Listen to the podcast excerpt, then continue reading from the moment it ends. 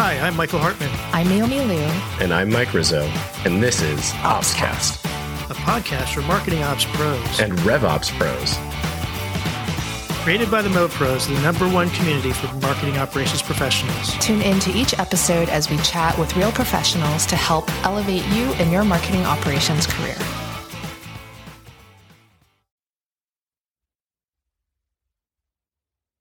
Hello and welcome to another episode of OpsCast brought to you by marketingops.com, powered by the MoPros. I am your host, Michael Hartman, joined today by no other co-hosts. Naomi and Mike could not make it, and there's a reason why. So our guest today is from India. So challenges with scheduling. Uh, as you'll as we get going, you'll find out that we actually this is our third attempt at doing this. So thankfully, uh, our guest Shika Pakita Pakiti, I still you know I practiced it over and over. I think I still got it wrong. Anyway, uh, is joining us. It is evening here in the U.S. and uh, more early morning in in India for her. So thank you for joining us. To guess she is here to discuss the impacts of ever growing market martech landscape, and I think her perspective, uh, being in India, is going to be helpful. She is currently the global marketing director of Zopa AI, a B two B SaaS platform to improve the hiring process. So prior to joining to joining Zopa, she held several general marketing, product management, and leadership roles. She is passionate about go to market strategy, brand awareness, account based marketing, account based experience, and demand gen. Shika has been recognized as the most innovative MarTech leader by the World Marketing Con- Congress. She is an active member of CMO Alliance community and the CMO Council. So, Shika, thank you for joining us, and my apologies for messing up your name. No worries, Michael. Uh, thanks a lot uh, for having me uh, on today's shows. Uh, show, you know, I, I'm really excited uh, to share my journey and uh, my learnings. Well, great. No, I think I think our audience is going to be. Um, well, I love that we are we have gotten a number of people over the course of the last year or so who are outside of the U.S. I mean, our our audience is most of our guests are are definitely U.S. North America. I guess I should say North America because Naomi, who's our co-host is in Canada, but um, yeah, it, it's I think it's one of the things that I'm I'm really excited about is that we've had guests from Europe, from India, from Australia. Um, yeah, we just need a few other kind of locales, and I think we'll have more and more of the the globe covered. So why don't we? So you mentioned your journey, your career journey. So why don't we start there? Why don't you share with our listeners your experience as a marketer and leader? Um, and um, really as part of this, one of the things I like to hear about are there key people or inflection points in your career that you think were important in kind of getting you to where you are today? Yeah, sure, Michael. I think, um, like any other, uh, you can say budding marketing uh, profession. Uh, so, uh, my initial years of journey was, uh, you can say a, a, little similar, wherein I was trying to gauge that where my interest areas lies. So, uh, you could say for, initially for the, at least for the five to six years, I was doing a lot of sales and business development, a lot of traveling, um, trying my hands with uh, all the new things about marketing. To be honest, I was unconsciously and subconsciously, subconsciously doing marketing, but I, to be honest, I didn't realize that, okay, I'm, I'm actually doing marketing. Uh, but then after that, you know, uh, I took a pause and, uh, and I wanted to understand myself that, okay, uh, now, uh, a lot of experimentation has happened. So what next? You know, where I would like to uh, uh, spent most part of my journey uh, to understand that okay, this is this is where I belong, right? So that's how uh, my journey began. Um, uh, in totally, you can say core marketing. And then um, uh, when I say core marketing, so to be honest, I learned everything from A to Z of marketing when I started working with Bentley Systems, which is a software solution provider for infrastructure industry. So again, a very niche industry. when we talk about infrastructure, and uh, when uh, we are talking about the the buyer persona we were serving over there, because it was all about architects, it was all about engineers, it was all about owner operators. So, so that was very interesting because again, that was very new for me. And as you know, that the uh, marketing team is always short staffed. We, we always have what? zero. I, I, have no idea what you're talking about. We always have uh, zero to no budget almost. And uh, so, of course, uh, then I, I was, you know, along with my manager, and uh, I was handling South Asia and uh, CPAC region, Southeast Asia, Australia, New Zealand region. So then, you know, again, you know, understood that how a campaign need to be built, you know, when we talk about from bottom to top, you know. So first I understood that, but then later on it, the, you can say the strategy funnel flipped. So then I started understanding, okay, you know, this is the business goal. This is how marketing needs to fit in. And then, you know, how we are talking about the campaigns, etc. So again, uh, there as well, uh, learned everything about um, building up the campaign pages, working along with the sales leadership, which is again a, a very, I think, fundamental when we talk about the alignment.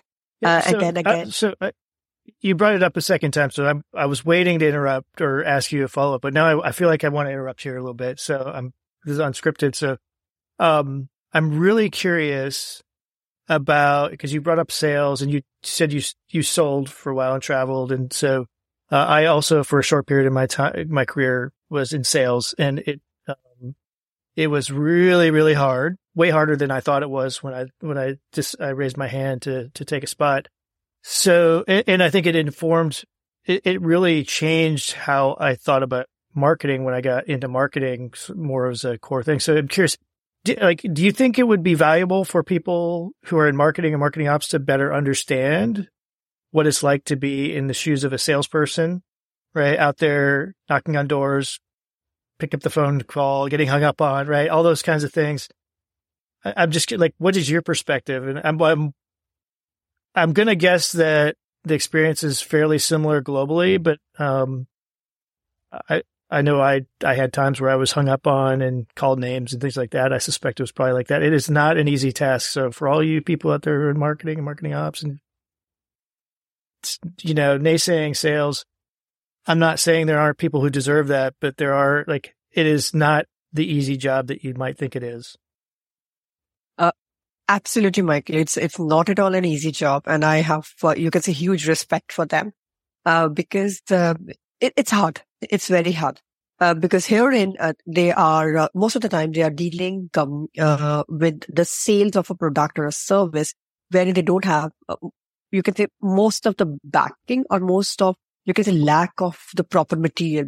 That's why i think um, the misalignment comes into the picture because sales are out there into the market you know. They, they are actually speaking to a lot of accounts. They are speaking to the prospect right. so they really know the pulse that what exactly they are wanting but when they bring back that requirement to the teams, whether it's the product team or whether it's to the marketing team, I think that that empathy, that thing needs to come out that, hey, you know, they, when they're saying something, when they're asking for something, so let's respect that. Uh, because they have got the, you can say they're, they're out there in the market. They know that uh, what thing will resonate with them, what kind of messaging will resonate with them. But here, and I think if marketing and product, you know, what, what I also used to do that, uh, you know, before I, I'm guilty of doing that. So wherein when you are working in a silos and you say that, no, you know, uh, this, this doesn't suit well. This doesn't sound well. We have to craft that message in that particular way. That is not something which uh, you can say gives a tick to the prospect to think about your product or about mm-hmm. your service. So uh, marketing a product, you know, is not only about marketers or, uh, you know, about that, but then even for the product marketing team as well, or people who are dealing in the industry marketing as well, they all need to work together. They need to, you can say, come out of their own box and understand that let's put ourselves in their shoes because that's how they are pitching it. And to be honest, over the uh, past uh, so many years, Michael, I have realized that every marketer if they don't know how to pitch their product, if they have not picked the, picked up the phone and did a pitch like an SDR or went and then sat in those account discussions, I don't think so. They deserve to be in the marketing because that time they don't know what is the thing, how they need to design, what is the kind of strategy and execution plan they need to do that. So for me, understanding this pivotal role, how sales is made when you are working in any organization, yes. any product service, I think it's so, so important. Well, I, I think you touched on something that um, I think is particularly bad in B2B or for B2B companies is just the language that they use on their websites. You know, I, I cannot, I mean, it's, it's, it, it probably stands out when I run across a B2B company's website where I read their homepage and it's very clear. Oh, this is what you do, right? This is what you sell. Um, as often as not, I would say that that's not the case. Right? There's a lot of words, beautiful pictures or whatever, but it's like, what's, what is it you do?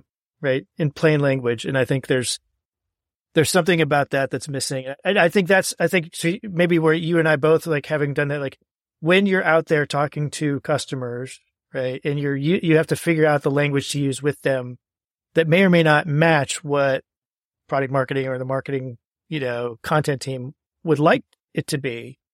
Um, so there's this, I think there's a balancing act, right? So, uh, particularly a challenge probably for companies where they're, it's, they're, they're kind of breaking new ground, right? A new market, a new kind of product. So, all right. So I, sorry, I totally derailed your story about your career, but I was That's like okay. fascinated. I'm always, look like, it catches my ear um, all the time when I hear about people who are in marketing who've actually been in sales shoes because I think their perspective on uh, uh, marketing is different in a lot of cases, um, and I generally would say in a better way, in a good way.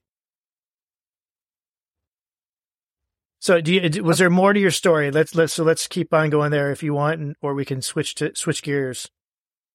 Uh, no, no, I'm totally okay. As I said that uh, over the past, uh, you can see when I talk about the experience and then um, uh, the points which were like uh, enlightening for me. One was definitely the alignment piece because there was a particular project when I was working at Bentley when I had to work very closely with sales and producting and then make sure that we all are talking the same language. And I have to give them the, the, trust that I'm your enabler. You know, I'm not on the other side. We all are on one side. There's no, there are no two sides when you are working in one organization. So that was one of the pivotal point. And second point was, uh, wherein I worked closely with my IT team on all the collaboration of the tools. Uh, so those were, you can say two highs, uh, wherein a uh, lot of um, uh, revelations about uh, the marketing concepts came into the being and then okay there is a total difference between what goes in the theory and what is there in the, pract- uh, practicality.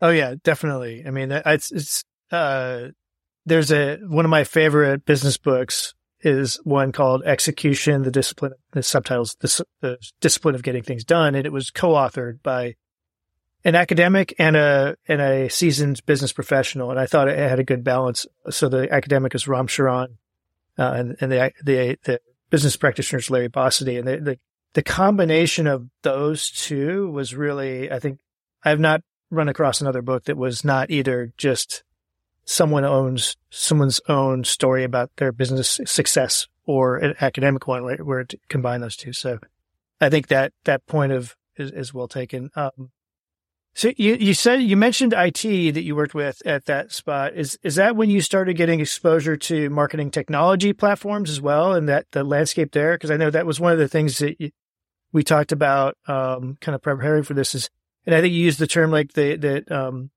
the martech space is coming up, and I don't I can't remember if if if you're talking about the, the sort of the explosion in marketing technology platforms and tools. Uh, uh, in general, or if you're talking about in in India, in in that area of the world in particular.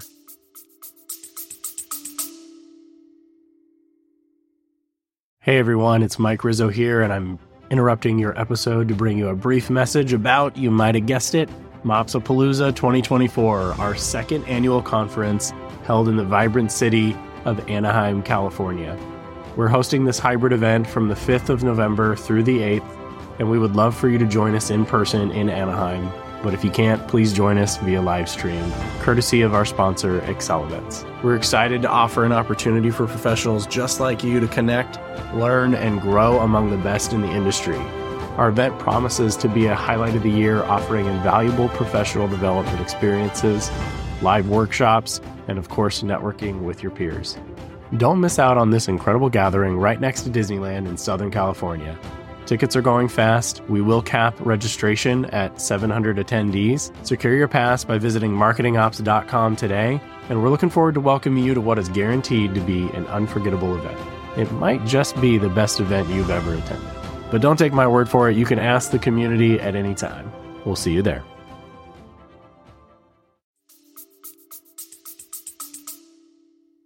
Yeah, Michael, I think um, when I was uh, when I was involved in that particular project, because one of the main part was, which I think every management suffers is that they do have a lot of tools, but they don't talk to each other. That's such a pain point because you are investing so much. But again, you have to take the help of so many uh, business analysts or marketing operation team members to make sense out of all the data which is coming from all the different sources. So that was one of the points. You can say the key objective of this particular project, wherein I have to make sure that the systems which we have, the tools which we have specifically in marketing, in sales and in with the inside sales team, how we have to make sure that they are talking to each other, they are integrating well and the data is coming out right. Because mm, how we define as a lead in one particular system, that's exactly not equal to another tool, right? So for, for our, list, for our listeners, I've got way. this, I've got this silly grin on my face because like I totally agree with this. Like the word lead, it, the word customer, the word campaign, right? They're all ones that have different general meanings to different people, as well as if you get into systems, then they have specific meanings in those cases too, and they're always the same. Uh, anyway, sorry to interrupt. No, no, that's okay because I think uh, that's one of our uh, holy grail kind of stuff, right? Wherein we are always trying to achieve. But yeah, we need tools, but yes, we also need them to be integrated well. And and then uh, I think uh, one of the point which um, marketers or the person who is involved in the evaluation and implementation of that particular tool, the miss that is that whenever any new technology is being introduced in any team or in any organization, it takes time. It takes time to be absorbed. It takes time to be implemented. It takes time to be adapted in principle and in the practical way as well. Because, okay, say for example, we are taking any um, outreach tool or we are talking about any ABM platform. But then in theory, they're going to do wonders. But then unless and until there is a proper discipline in using that, making sure that you are aware about all the features, only then you will be able to extract the real ROI. It's not about that, okay, we paid the dollar amount, we did the implementation, and now we are going to be sitting at that, hey, did you log in? Did you check in? Did you go through the reports? But then later on, you, you miss that point that they do not understand that why they should be using that. The why is very important, Michael, because in any of the market tool, because uh, again, you know, we, we all know that sales are so hard pressed of time, whether it's sales or whether it's inside sales team. One is they need to achieve their numbers. And then till today, they are the ones who have, you can say, uh, a very, uh, you can say, a very prominent role in the decision making because they are the one who is bringing the business, right? So whatever they're going to be saying that this tool doesn't work. This tool is going to take a lot of my time. No, this is a total waste. C suite is going to listen to them. They're not going to listen to the, you can say the CMO that, you know what? Uh, we got that and then we, we know that and we anticipate it's going to do 3x or 10x wonders to our dollar pipeline uh, C-suite is not going to listen to the CMO. He's going to listen to the person who is driving the business. And there's a second part is uh, when we are talking about this all in in you know thing, the initial evaluation they have to be involved. They they really have to be involved. If they're not there, I think it's always good to miss uh, implementing or buying that particular technology. That's that's you know my experience and my belief. Yeah. So uh, so many thoughts right now. So one, I, I love that you brought up the word discipline. That's one of the ones that I think is really, really important for all marketing ops folks in, in general. Um, and I think, um, the, the reason people maybe shy away from using that word discipline is because it maybe sounds like you can't move quickly. And I totally disagree. I think if you have the right kind of discipline and the things set up in a way that are relatively simple, right? I think there's a bigger danger in making all these systems complicated and dependent on each other and things like that that actually slow things down. Not so much discipline of being very deliberate about how you go to market because to your point, right? As soon as you lose that discipline, you lose the, the, the trust in the quality of the data that you're capturing as part of it. So what to me that leads to is not better decisions, but the same bad decisions just faster. you know, um, I think it's a really interesting point that you bring up about um, when to involve sales in the, the sort of the decision making process about technology. I'm, I'm I would expand it to when should we drop something, right? I think we've had guests on where we talk about, right, if you've got a Martech stack, you should be probably evaluating, yeah, what are you still using? What do you not need as, as often as you are about adding new, new things. So I'm, I think that's a really insightful point you made about the, the, the, the perception of the other C suite members when it comes to sales versus marketing about whether or not something's being effective.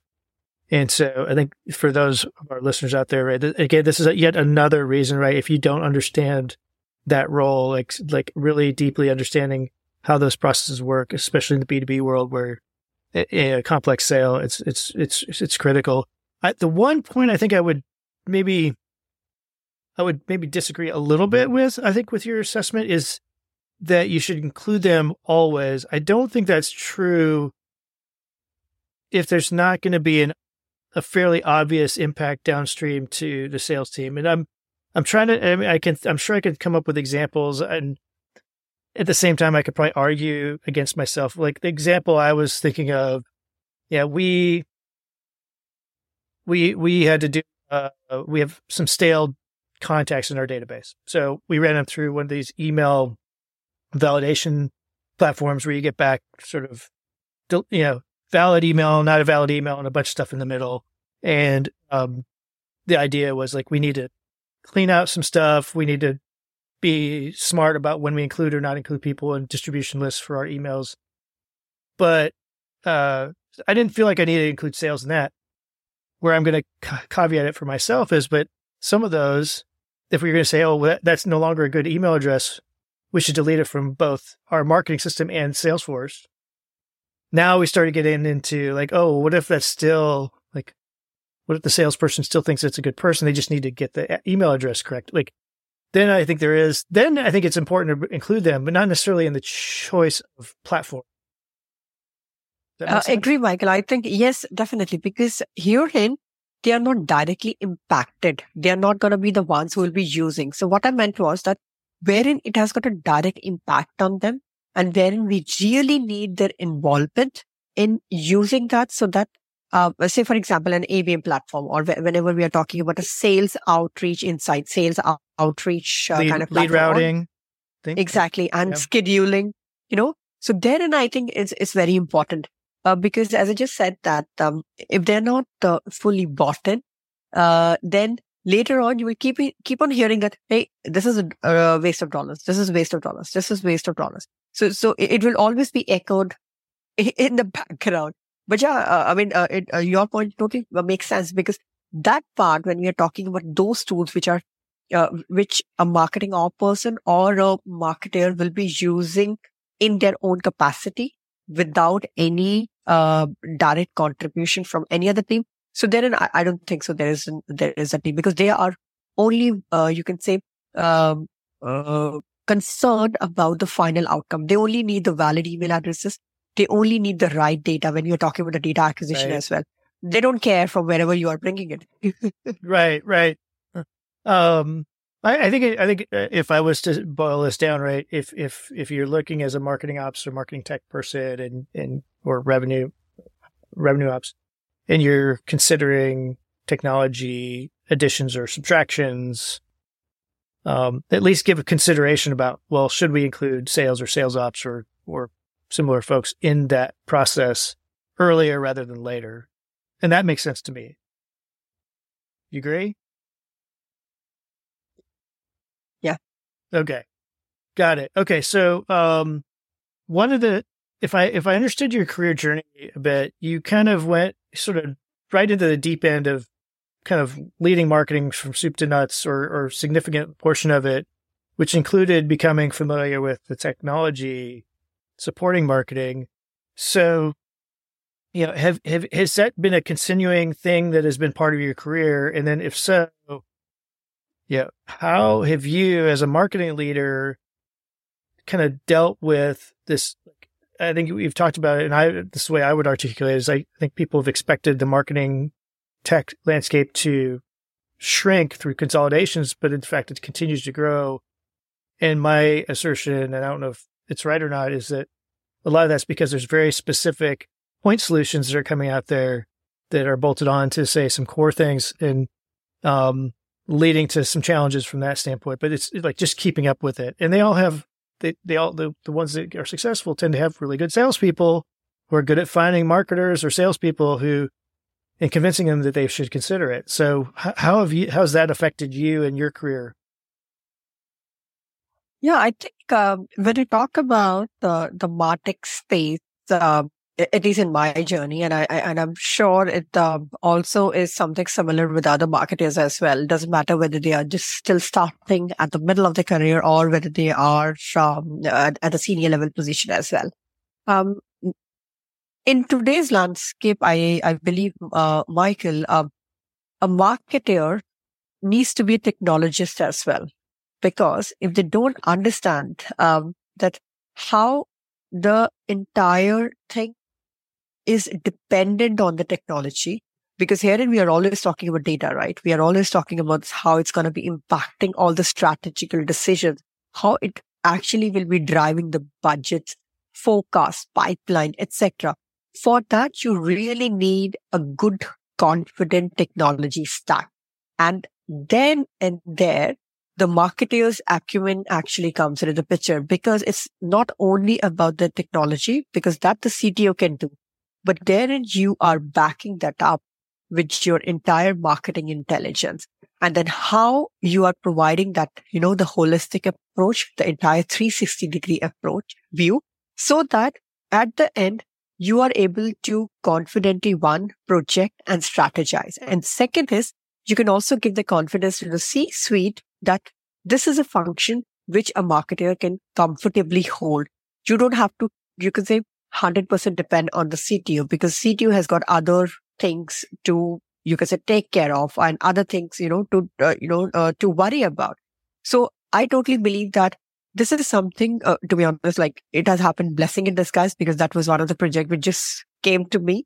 And uh, again, of course, you know, like an imposter syndrome, I was not uh, sure that uh, whether I'll be able to do justice or not that because I did not understand their language. You know, they were not able to understand my language. So we, we generally had that kind of dissonance in the beginning with the IT team. But, uh, but thankfully, um, I think it really worked wonder because then I was able to understand that a big gap in the big enterprise world and similarly in a startup world as well. Sure. Because what happens is in the in the enterprise world, uh, everybody's in a hurry, or you can say everybody is um, is in that particular race to achieve the numbers, and they have to do that. And then and again, of course, you have the leverage of a good budget over there. So then, uh, uh, going the technology and acquiring a martech is generally becoming a very easy route. But then when you sit and analyze that where exactly is the gap, how you can make sure that your marketing processes, your operational processes, your relationship with sales can improve with the help of technology. I think that was the philosophical bit which I really learned the hard way when I was working in this particular, uh, uh, marrying the marketing with the technology, how the martech came and became as one of the my pivotal role as well. And similarly, I think in the startup world as well, like wherein I'm working with a startup right now, that um, seeing the other side, technology is not always the answer. No, your all your challenges cannot be solved with it by the technology. You have to sit and understand what is the root cause of the problem. Is driving the pipeline your issue? You are not getting your enough numbers, or you're not able to convert. What is that challenge? But definitely buying any other martech is not going to solve that problem. So I, these I, are two different approaches. no, I, I, I generally, even though I grew up in my career doing IT type consulting, management consulting, and now you know do a lot of stuff with technology and marketing space. It's I I I for a very very very long time thought if it, eh, whether you think about this as a people process technology kind of approach to things or or maybe something a little, a little more elaborate, technology is always the last piece, right? People come first, process, and then and then technology if necessary, right? Or te- because I think otherwise you, um, I've seen this too many times where you, you choose a piece of technology and you force the organization and the people and the process to adapt to that technology as opposed to which sometimes makes sense actually right? So if you assume that there are best practices built into some of these technologies um, then it would make sense to sort of rethink your process um, and how you go to market or whatever because I, the other side of this is like i believe that technology unless you're amazon right who's who's built out a huge custom sort of capability that is is truly was with part of their te- their competitive advantage, right? I don't think that's the case for most companies. Where I think where their competitive advantage is if they've got some sort of insight or specialty, and their ability to move quickly and adapt. That that to me in general is a bet is a better thing to have, you know, in your tool belt, if you will, then oh, I've got this tech stack. Um, because I think what happens is, is people go from one place to another. They go, this is the my my sort of fallacy of best practices, right? Is they like, oh, I had this tech stack here at this place. I'll just sort of go and do the same thing over here, and it and it may or may not work, right? If you're lucky, it will.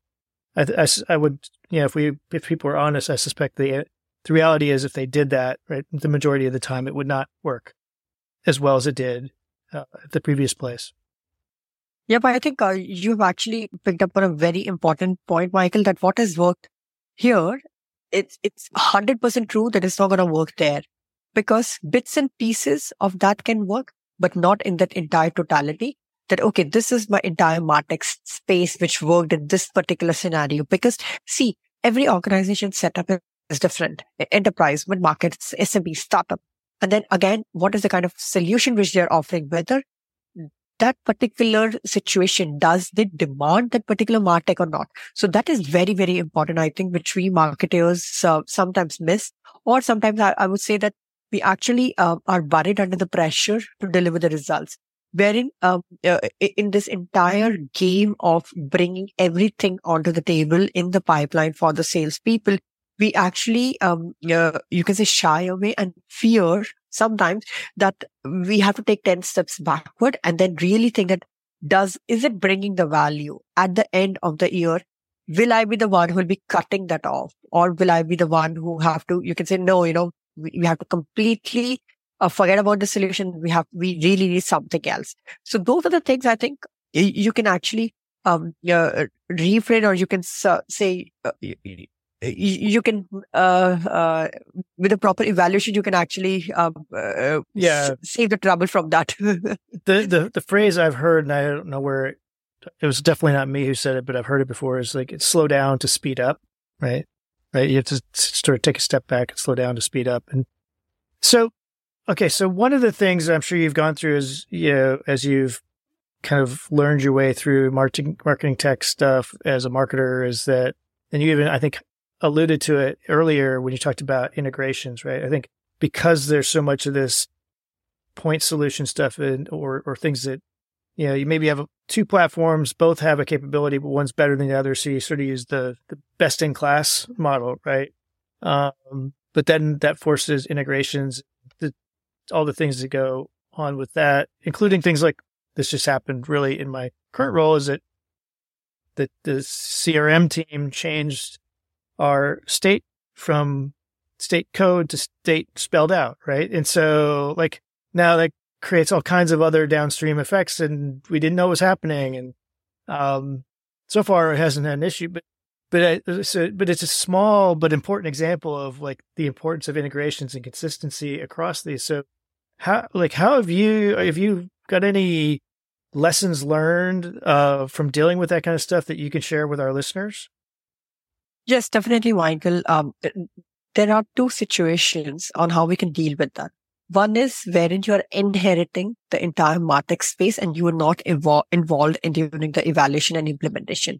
Therein, and of course, you can't do anything. Um, you know that okay, you know which were the solutions which which are able to integrate with each other. So, in that situation wherein you are inheriting everything, work and see with the different, um, you can say, uh, your support teams over there that how you can make sure that all of them are integrating because most of the time I have seen that all the marketing vendors, uh, they do have that on their roadmap to integrate most of the things because, because in the end, uh, that is how they're going to sell, right?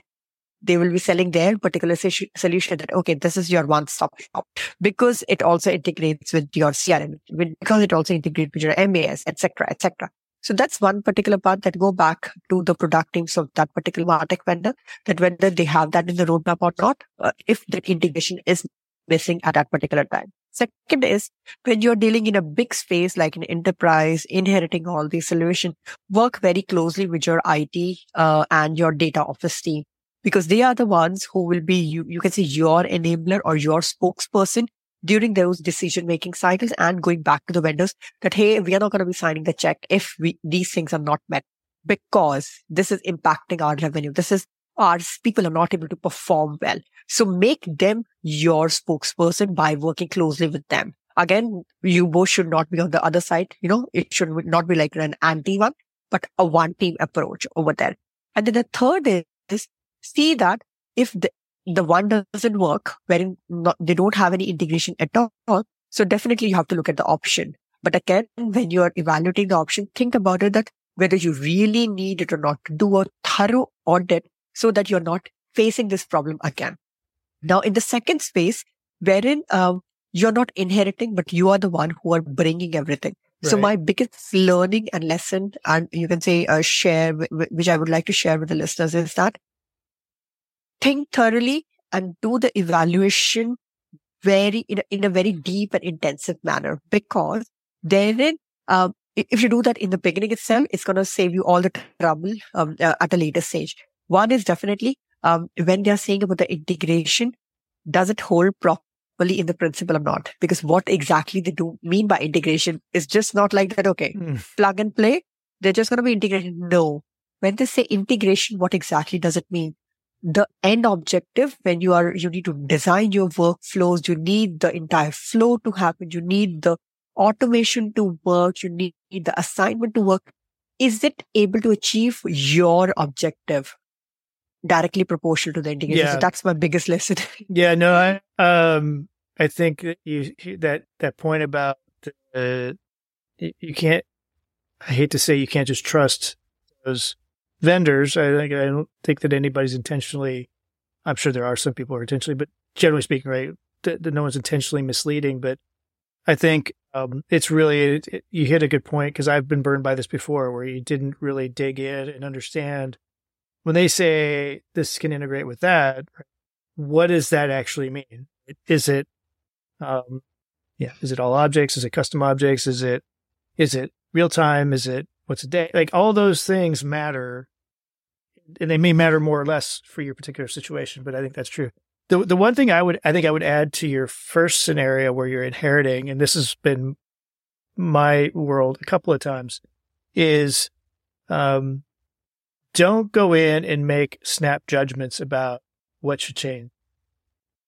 Because uh, what I've what I've learned is I've had to be really I've had to fight my urge to want to move quickly when I see something that goes, oh, that just doesn't look right because in this case, especially in enterprise kind of world, right, there was, there was, there was stuff that was set up that maybe wasn't well documented, um, or wasn't documented at all. And there's certain things that, um, may be happening that you're not even aware of until something else comes up and it breaks, right?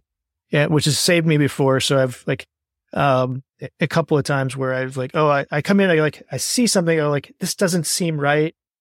I want to like, let's go. I think we should go fix it. But like, but let's wait. And that's hard, um, especially if maybe it feels like things are not working well, right? There's sand in the gear, so to speak. So, um, those are all good points. Uh, that's really good. So, um, what?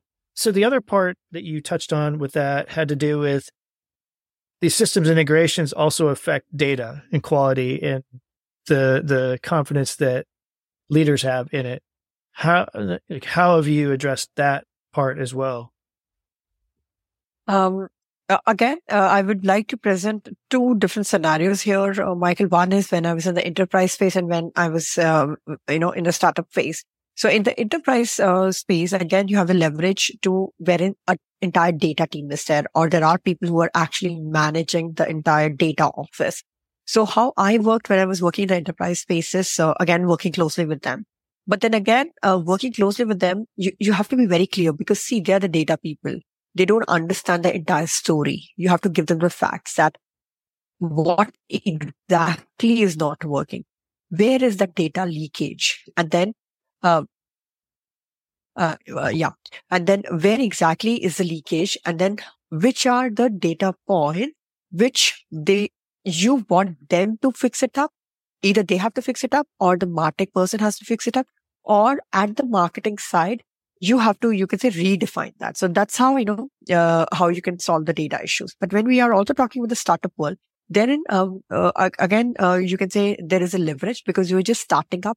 You have the entire leverage to set up the processes exactly the way you would like to want. And then, which is not leading to all the data challenges at a later stage. So do it right the first time itself. So you don't have to, you know, again, reinvent the wheel. So yeah. Yeah. So I think, um, a couple of things. I like that, that approach there where you're talking about, uh, and maybe I'm reading more into it, but are you saying sort of maybe start smaller in terms of reporting? Like this is something we've talked about on, on previous episodes too, is like the, the best time to do reporting is now, right? Don't wait till your data is perfect. Don't wait till your systems are perfect, but also don't try to solve, don't, don't come out right out of the gates, try, trying to create some massive dashboard, right? Do one piece, get it right, move on to the next piece. So on, I think is a, is a solid approach. Has that worked for you before? Is, is that how you've done it? Or is it, have you done something a little more, a little different?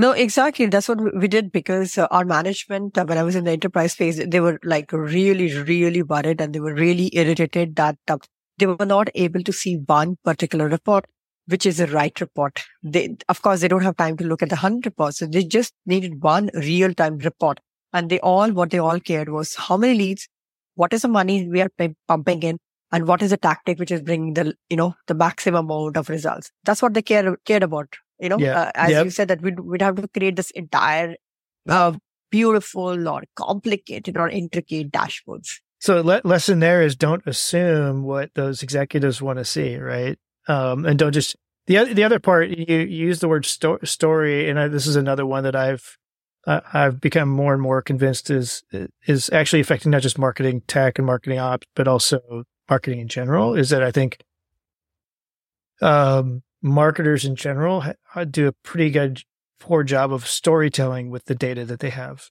right? So, which is which is a weird thing to say because you think marketers would be the ones who could do the storytelling, but it's complicated and it's not as um, binary as sales, right? So we've talked about them yeah. So have have you had to do that before, right? Not just the numbers, but the story the numbers are telling. Have you have you gone through that kind of process?